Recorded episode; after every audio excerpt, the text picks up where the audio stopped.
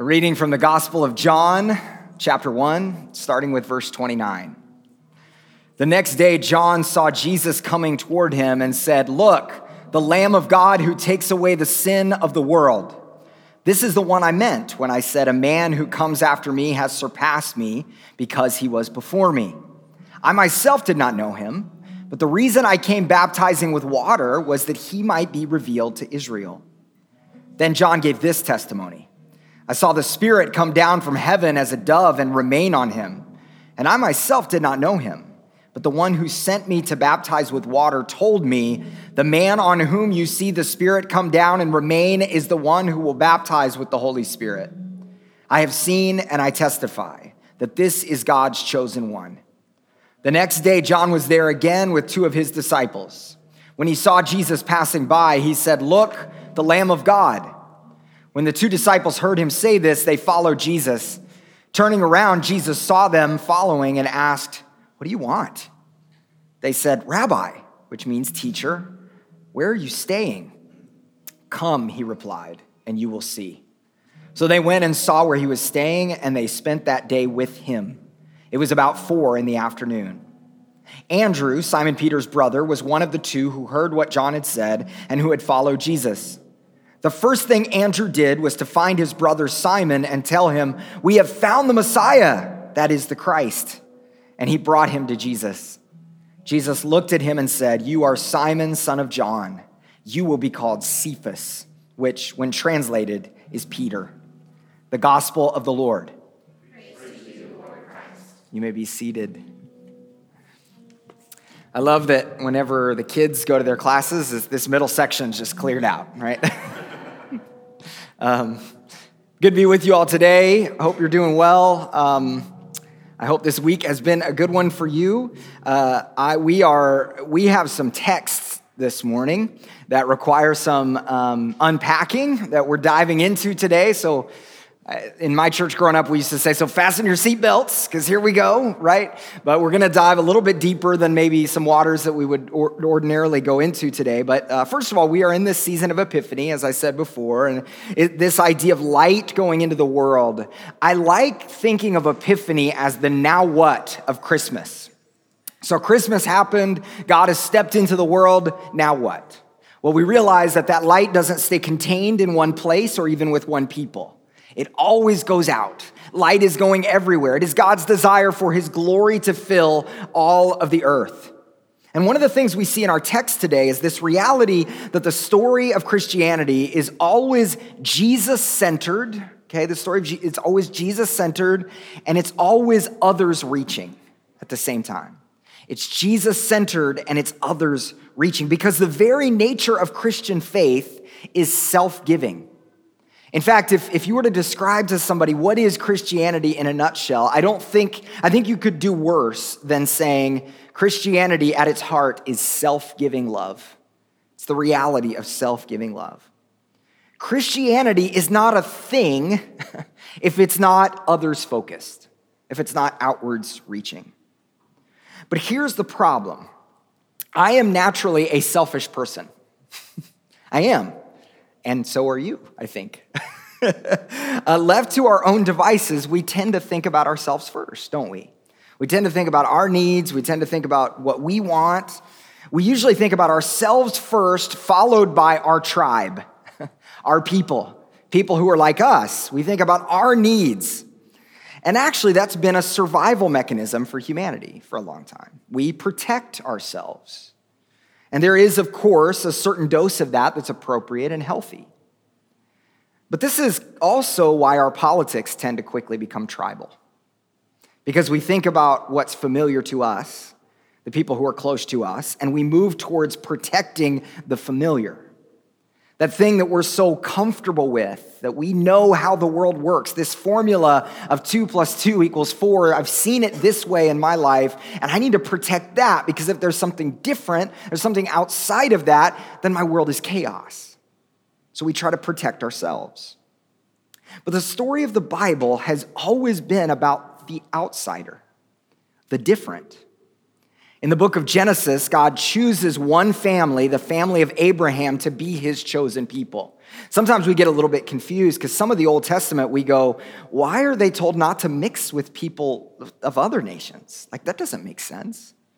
But God chooses a people not out of a sense of nativism or ethnocentrism. Rather, it's God chooses one people and a people who have their own great weaknesses. God doesn't choose them because they're the best people of all the people. No, God chooses them in their own weakness to be his ambassadors, to be his messengers to show the world that God is at work among his people. That's why God chooses Israel.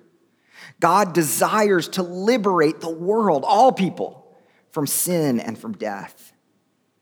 Isaiah 49, that first passage that Ellen read this morning, describes who his people are called to be. This is the kind of people that they're called to be. God calls his people, but in this passage, God talks about Israel as if they were one person. So it's interesting, it, t- it, talks about this one person, and it's describing Israel and who they're supposed to be. So it says, And now the Lord says, Who formed me in the womb to be his servant, to bring Jacob back to him, and that Israel might be gathered to him. But then it continues by saying, It's not enough for Israel to just restore themselves. That's never going to be enough. God is calling them to be a light to the nations. God is calling his people to embody his mission. Christians have historically understood this passage in the Old Testament as a passage that's ultimately about Jesus.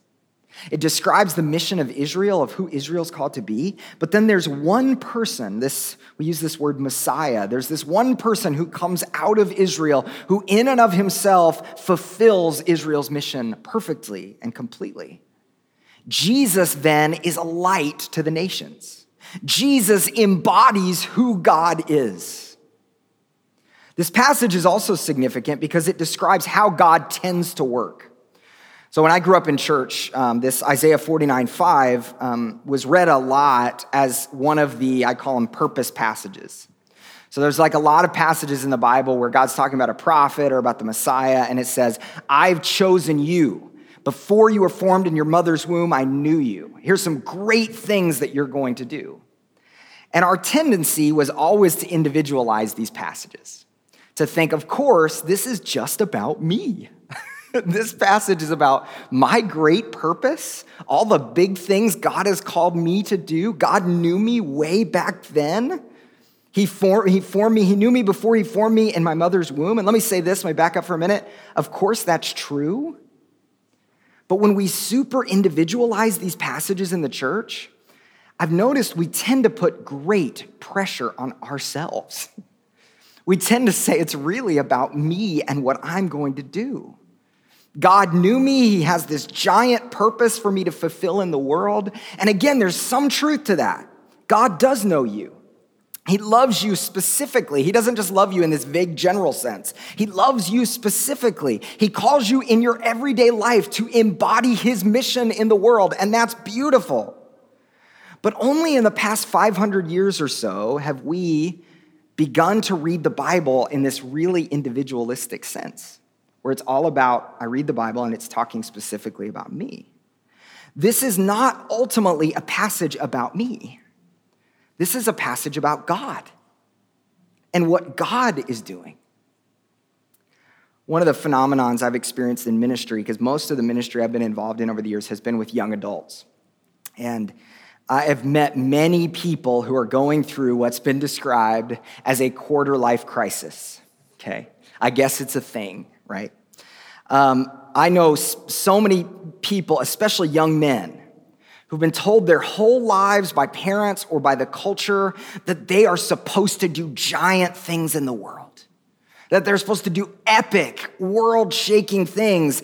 And then they get really bummed out when most of their life is spent waiting tables or working on databases or selling insurance, right?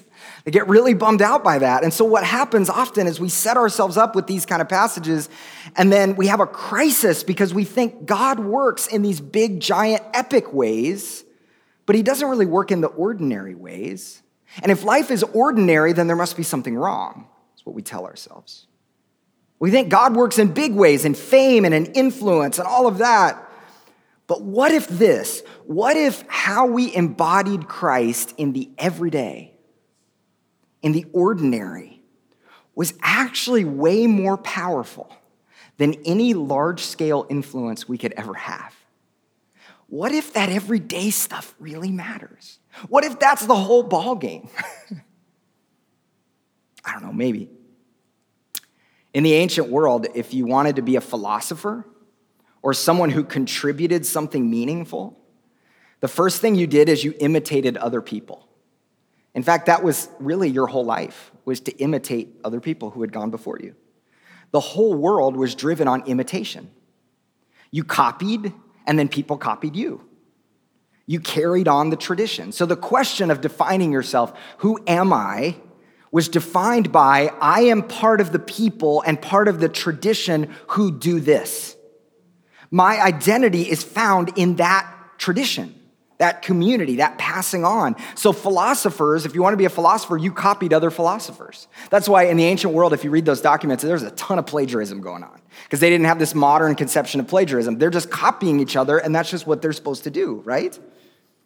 Also, carpenters copied other carpenters. if you weaved stuff, whatever they weaved back then, you copied other weavers. If you made pottery, you copied other potterers okay? You just did this. You passed this down from generation to generation.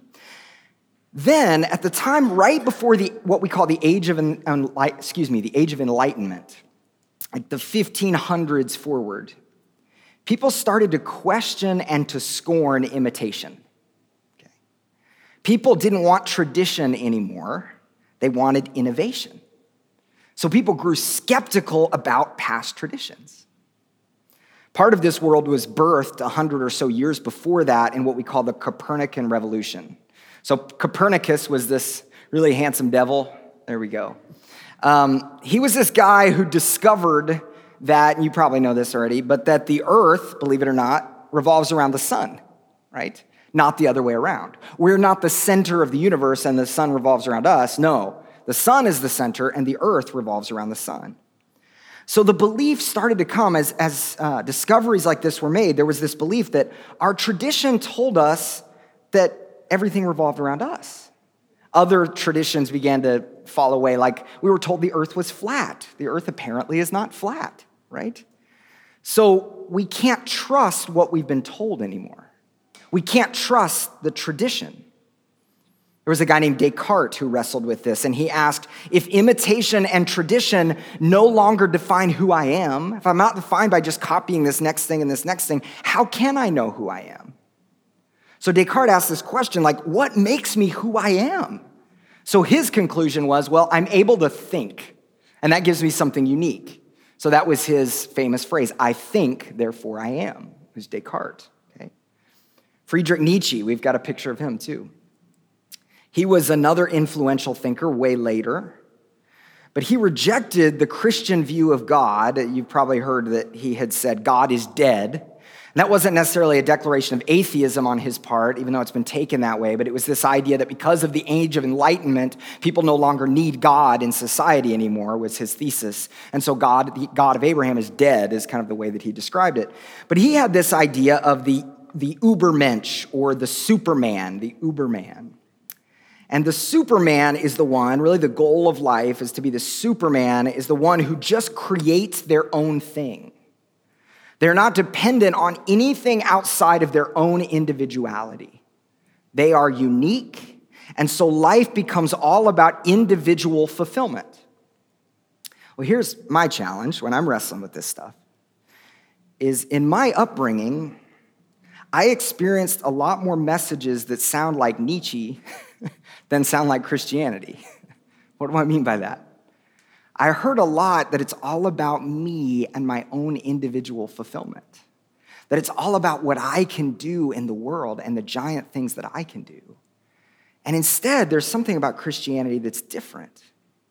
In the midst of all of this shifting that happened in the world, the Christian faith has affirmed you are part of something bigger than yourself.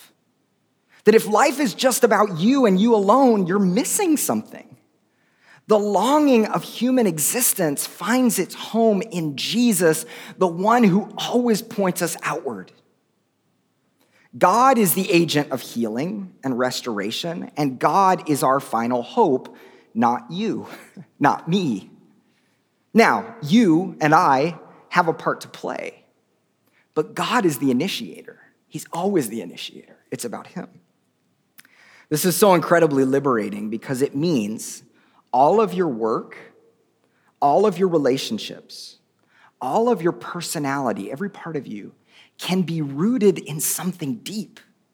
It's not just that one thing, it's rooted in something else, in faith, in hope, and in love. And it means that your work and your personality and your talents and all that stuff, that whether it's big and flashy or whether it's ordinary and seemingly boring, that it's influential, that it's important, that it's rooted, that it's part of what God is doing.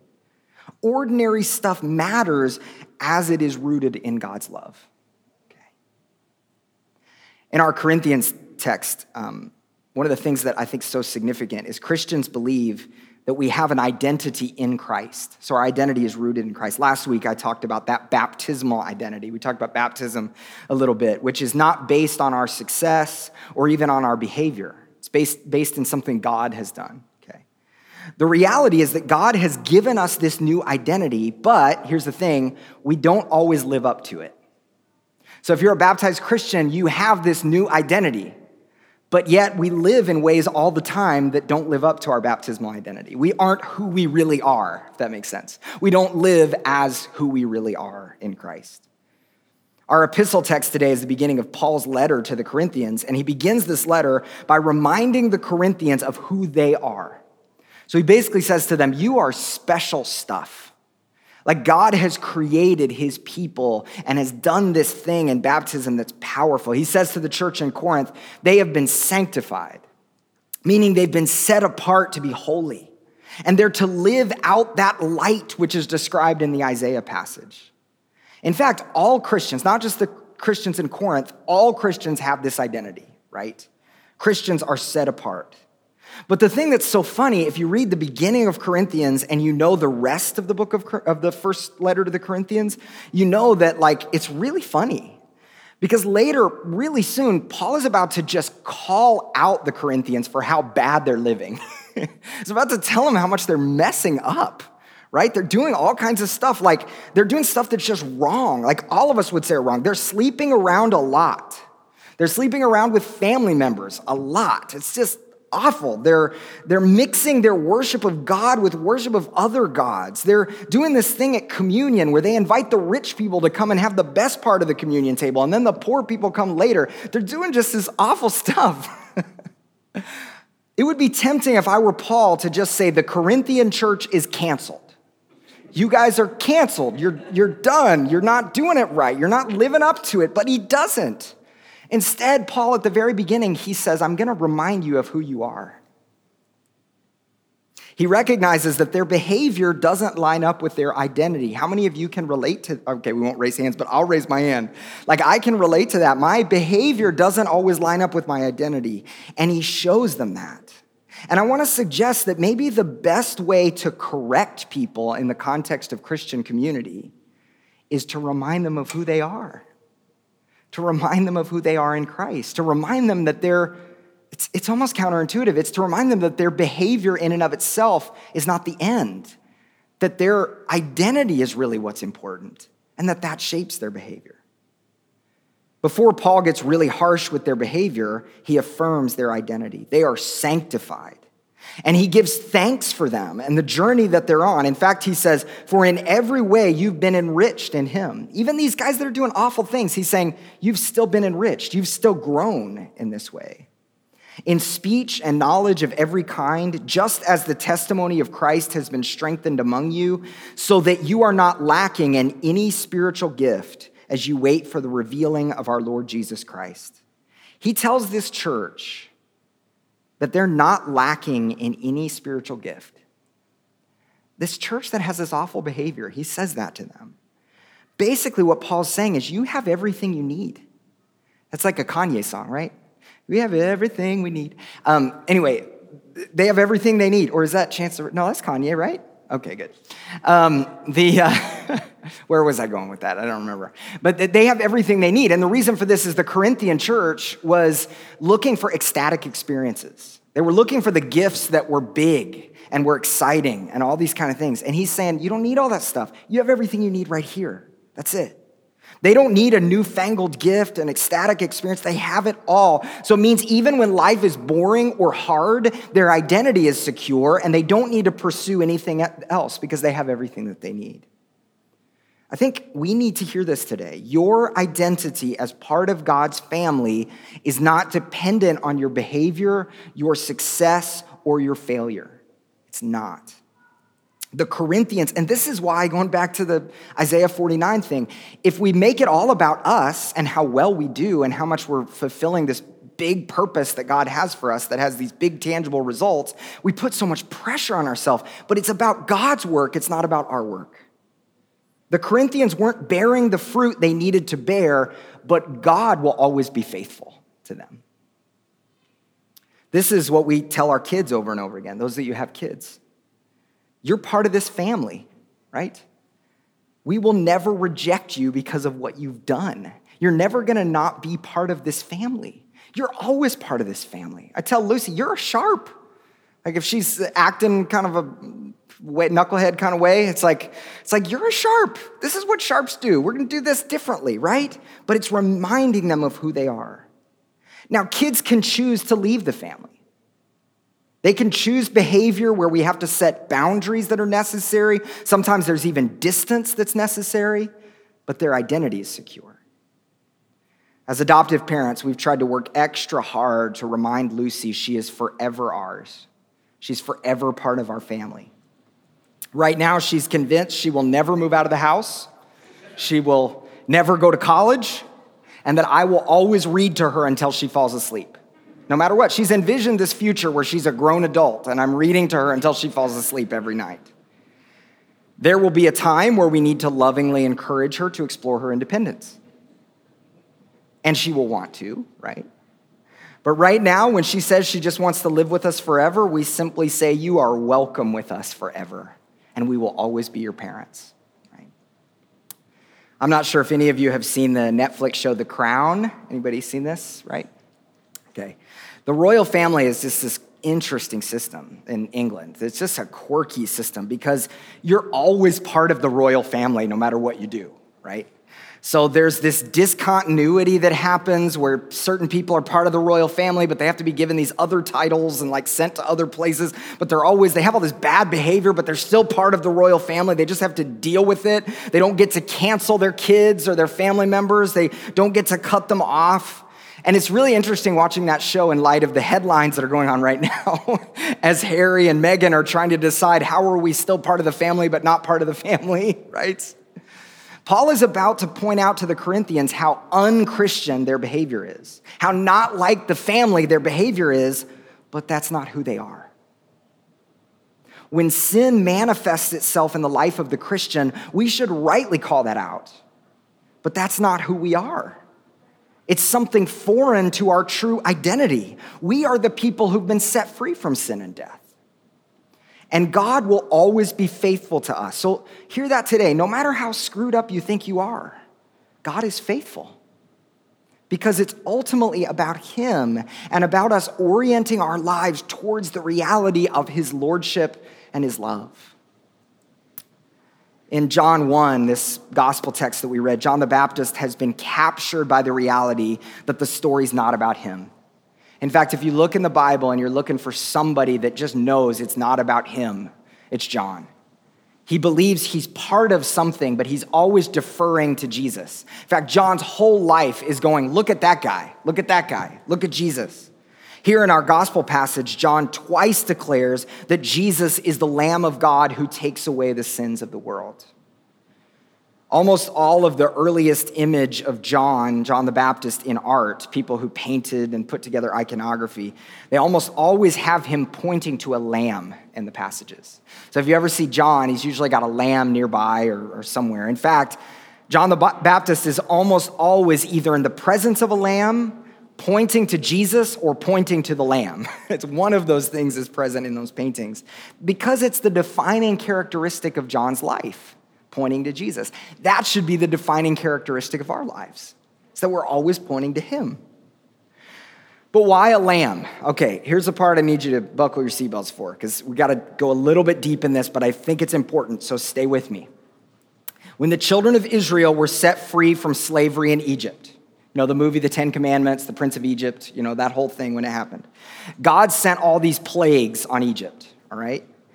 And um, sent these plagues on the Egyptians in order to convince them to set his people free. His people were in slavery. He sent these plagues to convince the Egyptians to set them free. The Egyptians were not living in harmony with God's reality. Okay, they, God's desire was to liberate and to heal and love the world. So the plagues, we could see them as a natural result of the behavior of the Egyptians because they're living out of whack with that, out of line with that. The last plague was the hardest. Egypt refused over and over again to let God's people go. So the text says that the angel of death went through all of Egypt, and the firstborn son of every household died.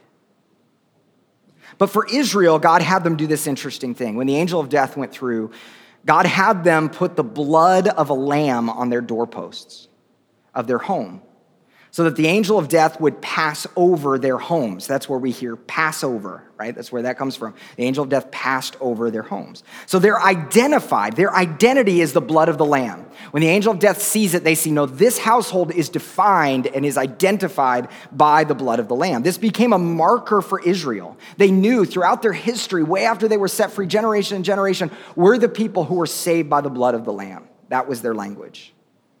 And once, once they were set free and they found themselves on the journey in the desert, God's presence, God's spirit was with them. And the text tells us that it was with them in a pillar of fire at night and a cloud of smoke by day. So, what happened is the children of Israel continued this tradition. They um, slaughtered the lambs and the lamb's blood meant liberation. That was part of the celebration of Passover. It was a proclamation of God's faithfulness in a world of death. So the idea is we live in a world where death is present all over, sin and death. And yet, in the midst of that, we've been marked. We have a mark by the blood of the Lamb, and that means liberation. Our God will always be faithful, and He will always set us free. It was also believed that when the lamb was slaughtered in the temple, it paved the way for God's spirit to dwell with his people. So, just like the lamb was um, on the doorpost, the lamb's blood was on the doorpost, and they were set free, and then God's spirit was with them in the desert, in the wilderness, every time they slaughtered the lamb, they believed then that God's presence would come and dwell with them in the temple. Well, in Jesus, John the Baptist recognizes God's doing something new. He's taking this old story that has this pattern of uh, redemption and liberation and then God's Spirit dwelling, and he's doing it in a bigger way now. There's a new Lamb of God who brings liberation. And this time, that liberation is not just from slavery in Egypt, but it's from the greatest enemy of all, death itself. In fact, if we fast forward to the end of John's gospel, the death of Jesus takes place on the afternoon when the Passover lambs were being killed in the temple. Jesus becomes that Passover lamb. John knows this about Jesus, and he says he knows it about him because of his baptism. At Jesus' baptism, the Spirit comes down and rests on him. And this means that Jesus is the one who won't just baptize with water like John does, but will baptize with the Holy Spirit. So we see this the death of the Lamb, and then we see the Spirit coming down. In fact, after Jesus' death and resurrection, at the end of John's gospel, Jesus gives his followers his Spirit. John 20 and 21. John describes all of this in this profound, mysterious way. God is doing it again. He liberated us before from slavery in Egypt. That's been our story forever. And now God is about to liberate us from sin and death itself. In the midst of all of this, John the Baptist had some disciples too. And he's hanging out with his disciples, the people who are following him. And Jesus walks by, and John says it again. That guy is the Lamb of God who takes away the sins of the world. I think about John the Baptist, and he's not an insecure guy, it seems like. He's not clutching on to his disciples. He's not afraid that, well, Jesus is better than me, so maybe I'm going to lose these guys, but I should really try to hold on to them. No, he's the opposite. He's saying, go to him. He's the one who has eternal life. He's the one whose God's Spirit dwells in a unique way. God's Spirit rests on him. And on John's word, the two disciples follow him. And Jesus asks them, What are you looking for? And they respond in a weird way, Where are you staying? So Jesus says, What are you looking for? And he says, They say, Where are you staying? Jesus says, Come and see. They went with him, they saw where he was staying, and they remained with him, the text says that day. This is an odd interaction, but I want to suggest two things here. In John's gospel, Jesus often uses the language of staying or remaining. Discipleship is not about moments or events. There are moments and there are events in following Jesus, but discipleship is about a life of remaining in Christ. Remaining sounds way more boring than arriving or transforming or even making an impact. Remaining, what is that? The Titans play a big game today, and I have to admit that I am a bandwagon Titans fan. I am not a Titans fan, I root for the Dallas Cowboys. But um, we live in Nashville. We've lived really close to the stadium. We live really close to the stadium. And I want to see our city do well. So I'm a total bandwagon, like no apologies. I'm on the Titans, Titan Up bandwagon right now. But I admire most my friends who are fans of teams that are never good. I have a good friend of mine who's a Buffalo Bills fan.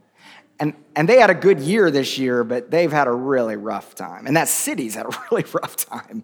And he, they are just diehard. They're just rooting for the Buffalo Bills all the time. And I want to say these people are remainers, right? They don't ditch their team. They say, we're with them, we're in this thing. And don't get me wrong, life in Christ is good, it's sweet. I'm not saying that life in Christ is like being a fan of a bad team, right? But you can't be a bandwagon fan of Christianity. I mean, I guess you can, but it's the whole different definition. Christianity and discipleship is all about remaining and staying, sticking it through. And then the disciples, so we have this idea of remaining, and then the disciples are invited to come and see. Come and see is a huge part of John's gospel. There are signs all over the place that Jesus is doing something different than the ordinary teacher. And there's all these signs of who he is all over the place. So we are a people who are invited to come and see this thing that has happened. Come and see, come and experience him. And we're invited to simply invite others to come and see. We've encouraged you a couple weeks ago, maybe it was last week. I encouraged you over the next few months to invite uh, friends to church been encouraging us in this, uh, this goal. And we, we talked about this big goal that we have. It's this kind of audacious goal that we would love by the time Easter rolls around. We'd love for our church to be able to consider maybe we have two Easter Sunday morning services. Because maybe the two different times on Easter Sunday might actually be able to reach more people.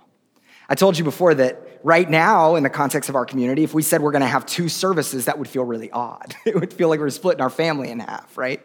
But, uh, but what if, as we're inviting friends over the next few weeks, as Lent starts up soon and we're inviting friends to Easter, that that might actually be something that we could consider, right?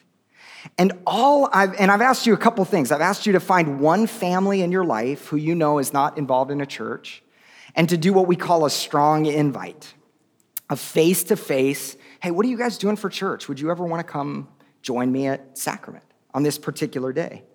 And then also to find five other families or people in your life for what we call a soft invite, maybe a text message or a Facebook message or whatever. Um, and I want to be clear about what we're challenging you to do. we're not challenging you to sell our church. I'm not asking you to convince anybody why they should go to church. Don't put together a PowerPoint presentation and then say, hey, here's 10 reasons why church is better for you. Like, no, don't do that stuff. All we are ever invited to do when we invite people into Christian community is to invite people to come and see. That's it. Simple. Come and see the Eucharist. Come and hear the Word of God. Come and see.